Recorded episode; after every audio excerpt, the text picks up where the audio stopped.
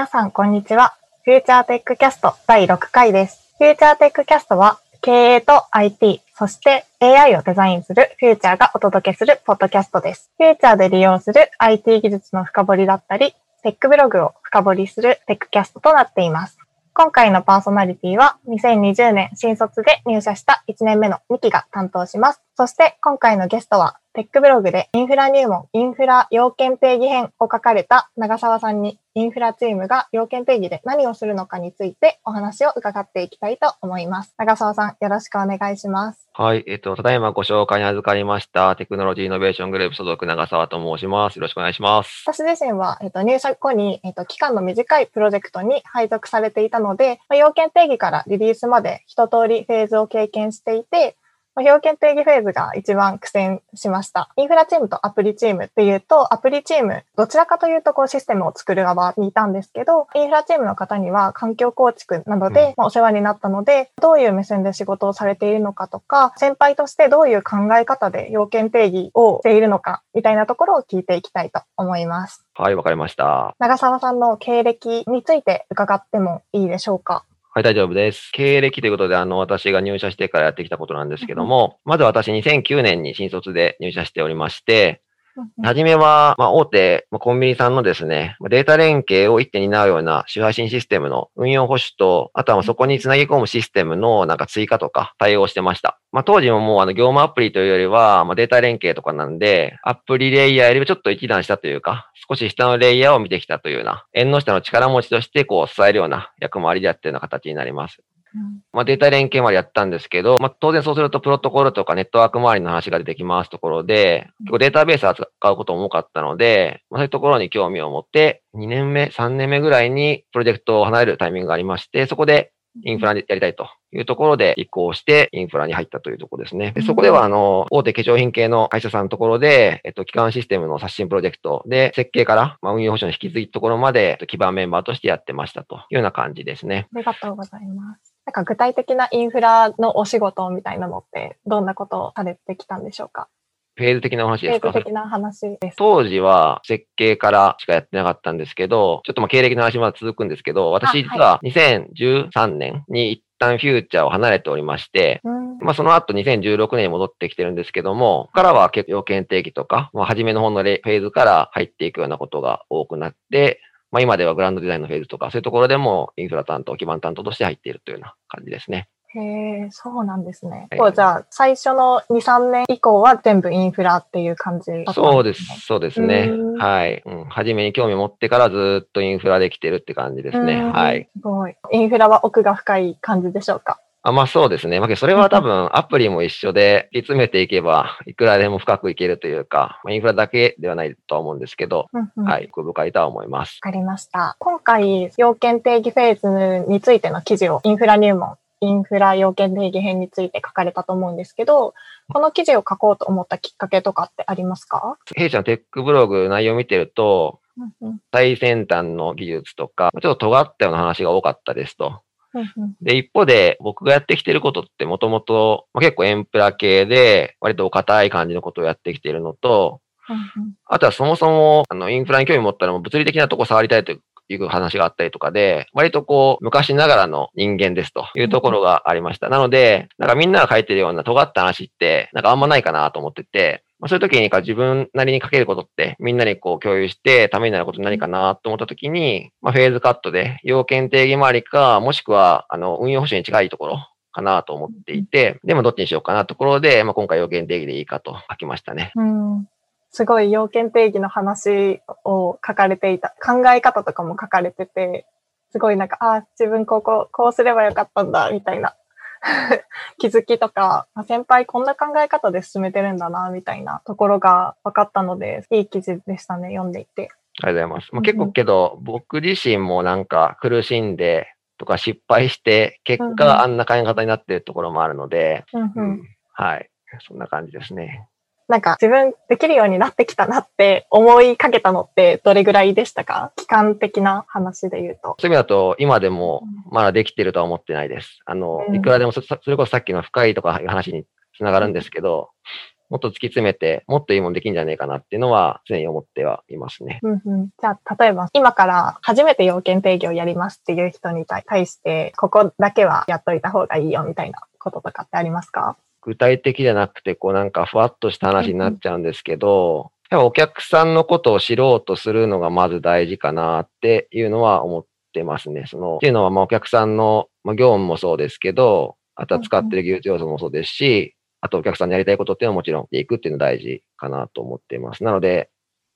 こっちの押し付けにならないようにするというか、まずは向こうの言うことを聞きながら、でどうするのがいいのかなって考えることが大事なのかな。そういうのができると、初めて入った方も頭使ってやっていけば、活躍ができるんじゃないかなっていう気はしますね。うんうんうん、確かに、記事の中でも結構お客さん目線で考えるようにしましょうって書いてましたよね。はい、そうですね。まあ、もともと、まあ、要件定義であんま関係ないですけど、自分がその、フューチャーに入った時っていうのも、やっぱみんなのためになるようなことがしたいっていうのは結構あったりしたので、そうするとやっぱお客さん目線っていうのは、捨てられないというか、大事かなっていうのは思っていて、今もそれが継続しているという感じですね。うんうん。ありがとうございます。先ほどインフラが結構泥臭いというか古くて古い。古い技術みたいにおっしゃってたと思うんですけど、顧客ごとに、イメージですけど、サーバールームとかを例えば持ってるとかするようななんかイメージがあるから古臭いみたいなイメージがあって、なんかお客さんの場所とかに見学に行ったりとかもするんでしょうか？データセンターに行ったりとかもありますし、おっしゃる通りで、えっと、お客さんの、まあ、オフィスとかにサーバールームがあるパターンもあったりするので、まあ、実際作業するとかももちろんありますし、まあ、見、見学に行くっていうのはあんまやったことないかもしれないですね。見学、見学だけっていうのは、その後に作業するからある感じはしますけど、はい。まあ、行きます、行きます、全然。うんうん、なんか私が関わってるプロジェクトは、なんかどっちかっていうと、そのインフラが AWS というか、うん、あの、クラウド、クラウドでやってるので、オンプレのイメージがあんまりつかないんですけど、やっぱりなんかオンプレとクラウドとかだったら違いますか？まあなんか本質的なとこは一緒なんじゃないかなっていう気はするんですけど、うん、やっぱりクラウドが出てきて、まあ、すごい便利にはなったかなっていうのがありますよね。なんか、オンプレの時ってやっぱり、初めに結構キャパシティというか、まあ、性能面とか、まあ、引き能面のところを詰めて、まる程度余裕を持って買ってとか、やらなきゃいけなくて、結局その投資したお金が無駄になってとか、そういうこともあったりはするんですけど、そういうのクラウドだとね、割と柔軟に、はい、できるので、まあ、それはいいなとは思いますね。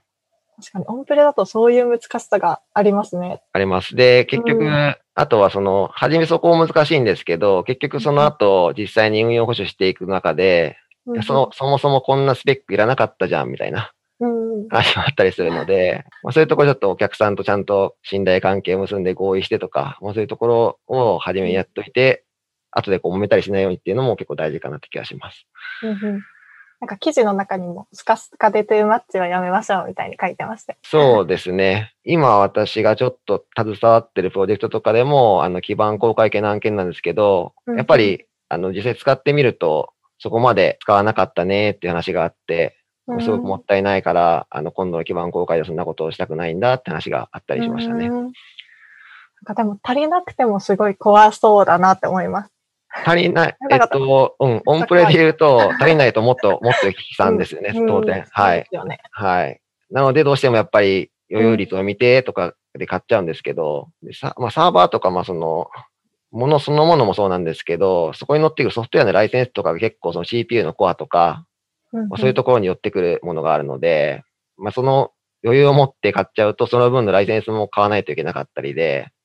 技術持ってるとチリっていうほどちっちゃくないんですけど、あの、お金はかさんでいくっていうのがありますね。うん。はい。ありました。では、次の質問ですけど、はい、えっと、インフラレイヤーで、まあ、仕事されてると思うんですけど、顧客と握らなければいけないとか、外せないポイントとかってどういうことがありますか？インフラとしてやっていく中でやっぱ大事なのって、ブログにも書いたかもしれないですけど、引きの要件のところが結構重要かなと思ってますと。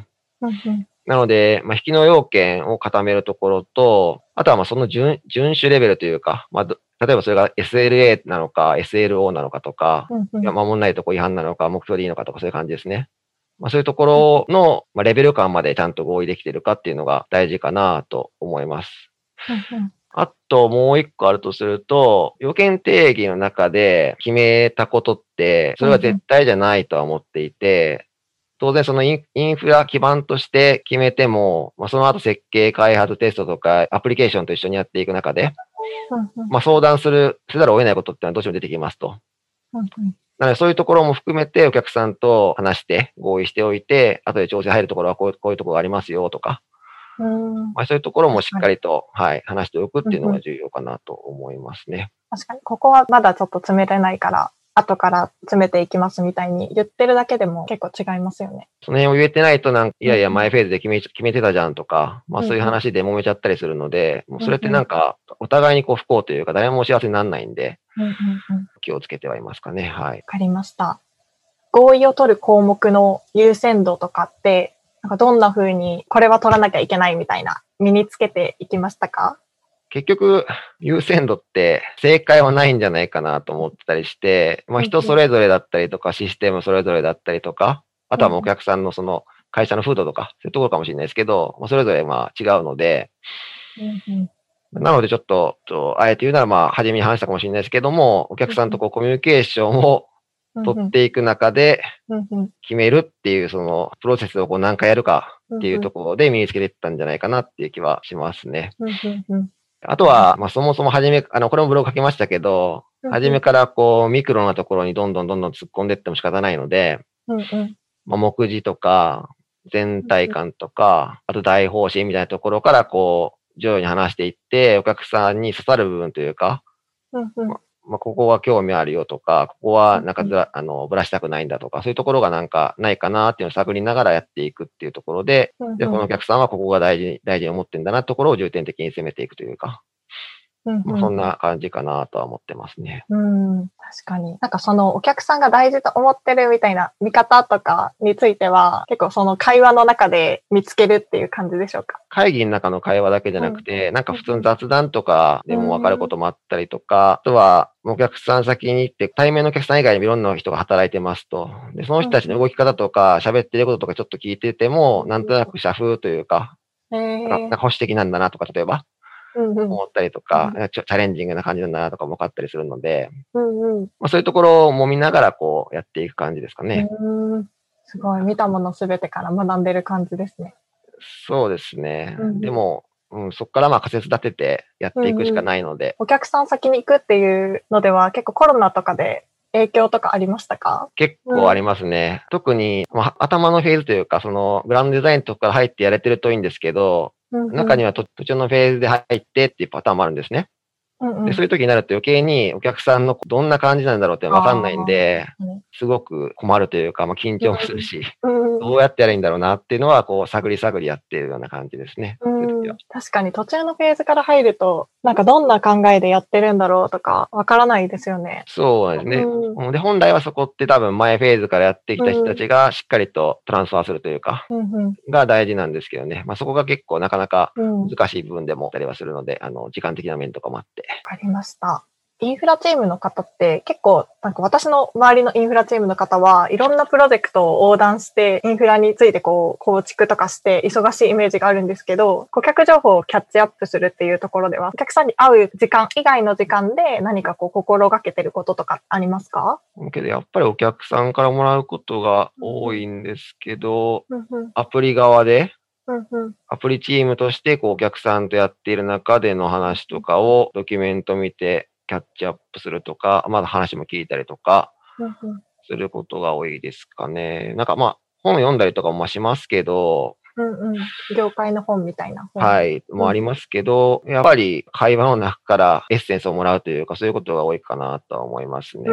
んまあメンバーとしてやってた時よりも今結構リーダーポジションでやることが多いので、うん。まあそうすると、あの、アプリチームとかもみんなリーダー層が出てくるんで、まあそこの会話って結構なんか網羅的というか、包括的というか、まあいろんな情報が入ってるので、まあそこから吸収してやっていくっていうとこですかね。うん。アプリチーム側にここは気をつけてやってほしいなとか、こうであったら嬉しいなとかありますか？ありますね。あのね、はいえっと、まあ、最最近、まあ、それこそクラウドになって、まあ別に言われてもまあそんなに困んないなとは思うんですけど、うんうん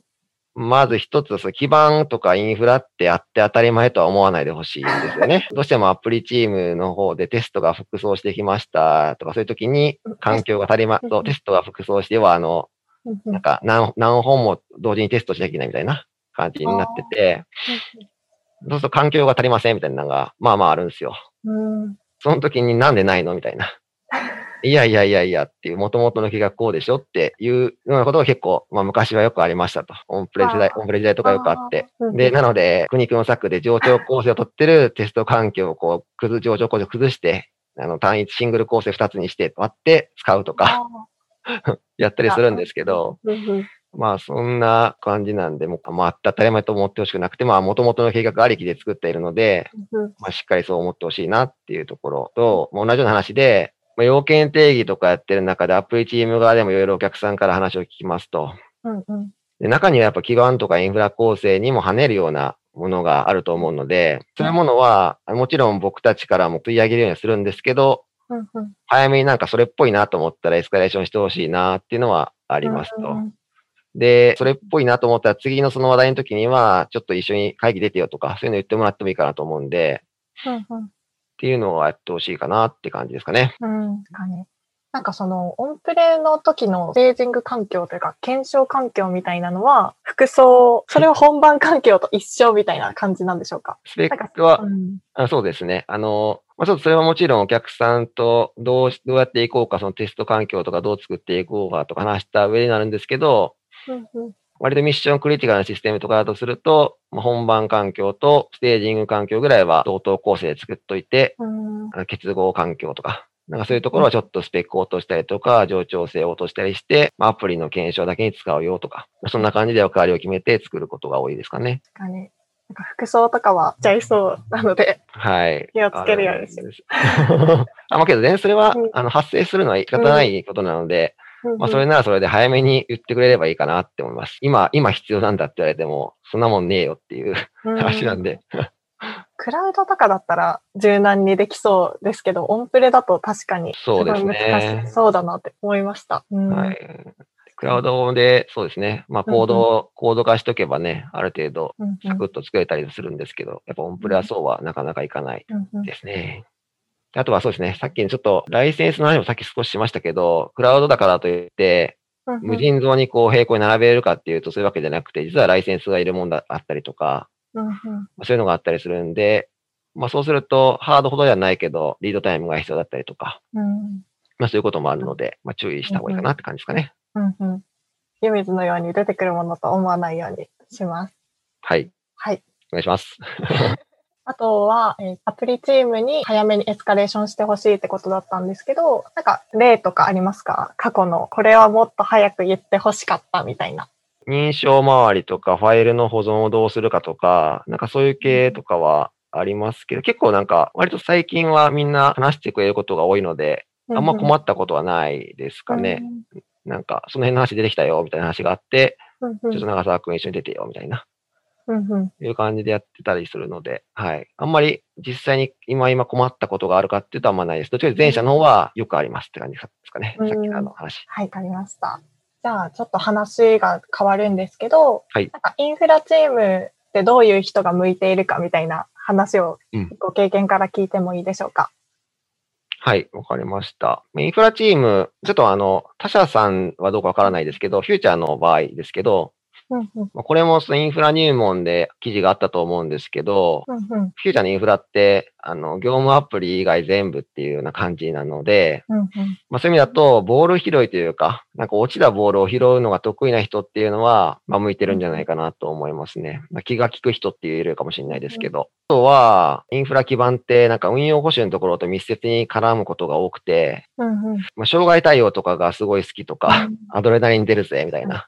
いう人は、多分、まあ、運用保守チームでやっていくのもいいとは思うんですけど、うん。基盤やってても結構向いてんじゃないかなと思いますし、うん、大体、あとはアプリの障害とかでも基盤って疑われることが多くて、うん。そういう面でも、そうですね、そういうところで面白みを覚える人というか、うん。喜びを覚える人がいいんじゃないですかね。うん。はい。本当障害対応すごい大変そうだなって思いますけど、なんかインフラチームの人はみんななんかその戦いを経験してきて、みんななんかすごいオーラがすごいなっていつも思ってます。けやけどアプリチームも経験しなきゃいけないですよ。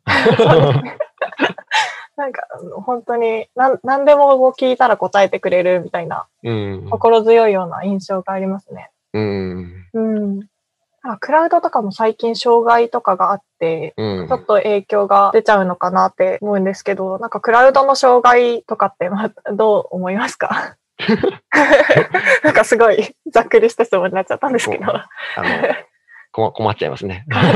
まあけど、けど一方で、うんうん。あの、まあ、クラウドでもオンプレもそうなんですけど、システムって落ちるもんなんですよ。障害起きるもんなんですよ。うんうんなので、それ起きた時に何をするかっていうのをあらかじめ決めておくというか、うんどうやって業務継続するかとか、そういう話とかうん含めてやっていくことが大事なんで、困るけど仕方ないんで、まあ、ちゃんとそれでなんかできないことができたんだった、ああったんだったら、あの次に起きた時に同じことにならないようにしっかりと考えようねっていうぐらいですかね。はにありました。あとは、前に出た話と被るかもしれないんですけど、結構そのお客さん目線に立って技術だけをこう選んで、技術、この最新の技術使いたいからとかで導入するんじゃないみたいな話をされたと思うんですけど、とはいえ、こう技術ってこう新しいものがいっぱい出てきて、キャッチアップとかもしていかないといけないと思うんですけど、なんかその辺の、まあどういうところ、どういう目線でキャッチアップしているかみたいな方法とかってありますか？そうですね。自分の場合は、まあ、興味があるものは、本を読むなりなんなりしてますってのと、あとは、興味がないことを含めて、インフラ系の記事とか、そういうものがどんどんこう、通知が来るように、こう、なんかやってるんですよ。スラック側に、スラックに。そこベースでこう、バーバーっとなんかいろいろな眺めて、あ、こんなんあるんやってき、なんか気になったところはこうちょっと見てみてとか、うんそういうところで、まあ表面上の知識というか、そういうところは入れてはいますと。うんなんか引き出しを作るじゃないですけど、あ、そうですねを作ってお。くみたいな。はい、そうですね。で、まあ、実際になんか仕事の中で、使えそうかなってなったら、ちょっと初めてそこで深く掘っていくかな、ぐらいですかね。うん、確かに。探し方とか、先ほどスラックっておっしゃってましたけど、そういうインフラ用のというか、サイトがあるんですか？サイトというか。いや、えっと、ブログとかのあの、更新情報を取ってくるやつ何でしたっけ、名前。フィード？フィード？確かにはいありますよね。普通にまあ、はい、うんいろんなニューニュースサイトのとこでもあの取れるんで、うんうんあの、IT ニュースとかのやつね、IT のニュースのやつとかも取れるんで、そういうのを全部、興味あるところは全部バーっともう貼っといて、でいろんな情報が流れてくるので、そこから見るって感じですかね。うんうんなるほど。ありがとうございます。インフラの中で、今これが熱そうみたいなのってありますか？そうですね。あの、全然こう、具体的にこう、なんか実仕事で使ったりとかしてるわけじゃないですけど、うんうんまあ、僕ネットワークとかがもともと好きではあるので、ゼロトラストっていうのは、うん、確かに、確かに熱いというか、うん。ゼロトラスト。はい、すごいなっていうのは思ったりはしてますね。まあ、もうちょっと勉強していかなきゃなと思うのと、うんうんあとは実際に一般的にこれが使われるようになるのって、いつなのかなとか、そういうことは思ったりはしますけどね。ゼロトラストってか軽く説明してもらってもいいですか？あ要は、今って、うんうんまあ、うちもそうだとは思うんですけど、結構その社社内と社外みたいなの分けるじゃないですか。ネットワークって。うんうんで、なんか社内のネットワークは安全だ、みたいなうん感じになってるとは思うんですけど、うんうんまあそうじゃなくて、ゼロトラストの考え方で言うと、あの、まあ、ど、どこもネットワークが危険だよというか、うんまあその前提で、えまあ認証認可とか、あとはこのレーティングというか、普段だから例えば日本にいるはずの人がアメリカからログインしてるぞとか、そういうのって怪しいよねとか、うんうん。まあそういうのをスコアリングしたりとかして、まあ、そういうところは、あ怪しいからこれはなんかもう一つ認証の仕組みを加えるかとか、うん。まあそういうことをやったりして安全性を高めるというか、うん。そんな感じだと認識しています。うん。はい。確かに、セキュリティとか、監視とかも考えないといけないですもんね。そうですねす。ごい、うん、幅広い。ありがとうございました。はい。そろそろ30分ぐらいでお時間なんですけど、何かこう最後に言いたいこととかありますか？うん、さっきちょっと話しましたけど、アプリチームとコミュニケーション取りたいんだって話もありましたけど、うんうんやっぱインフラだからアプリだからって、もうあんまり区別する必要はなくて、うんうんうん。お客さんも含めてですけど、うんうん。しっかりと成功しにく、していくために、何をするかっていうのを協力してやっていければいいんじゃないかなと思っていて、まあ、その取っかかりのフェーズが要件定義だと思うんで、まあ、そこでしっかりと信頼関係を築いてやっていけると、プロジェクトの成功につながるんじゃないかな、あとはお客さんの成功につながるんじゃないかなと思うので、まあ、私もまだまだですけども、まあ、頑張っていければいいかなと思ってます。ありがとうございました。では、えっ、と、本日は以上で終わります。えっ、と、長澤さんのテックブログもぜひ、あの、インフラ入門、インフラ要件定義編っていうので、すごい考え方がわかるいい記事なので、あの、ぜひ読んでみてください。では、えっ、と、します終わります。ありがとうございました。はい、ありがとうございました。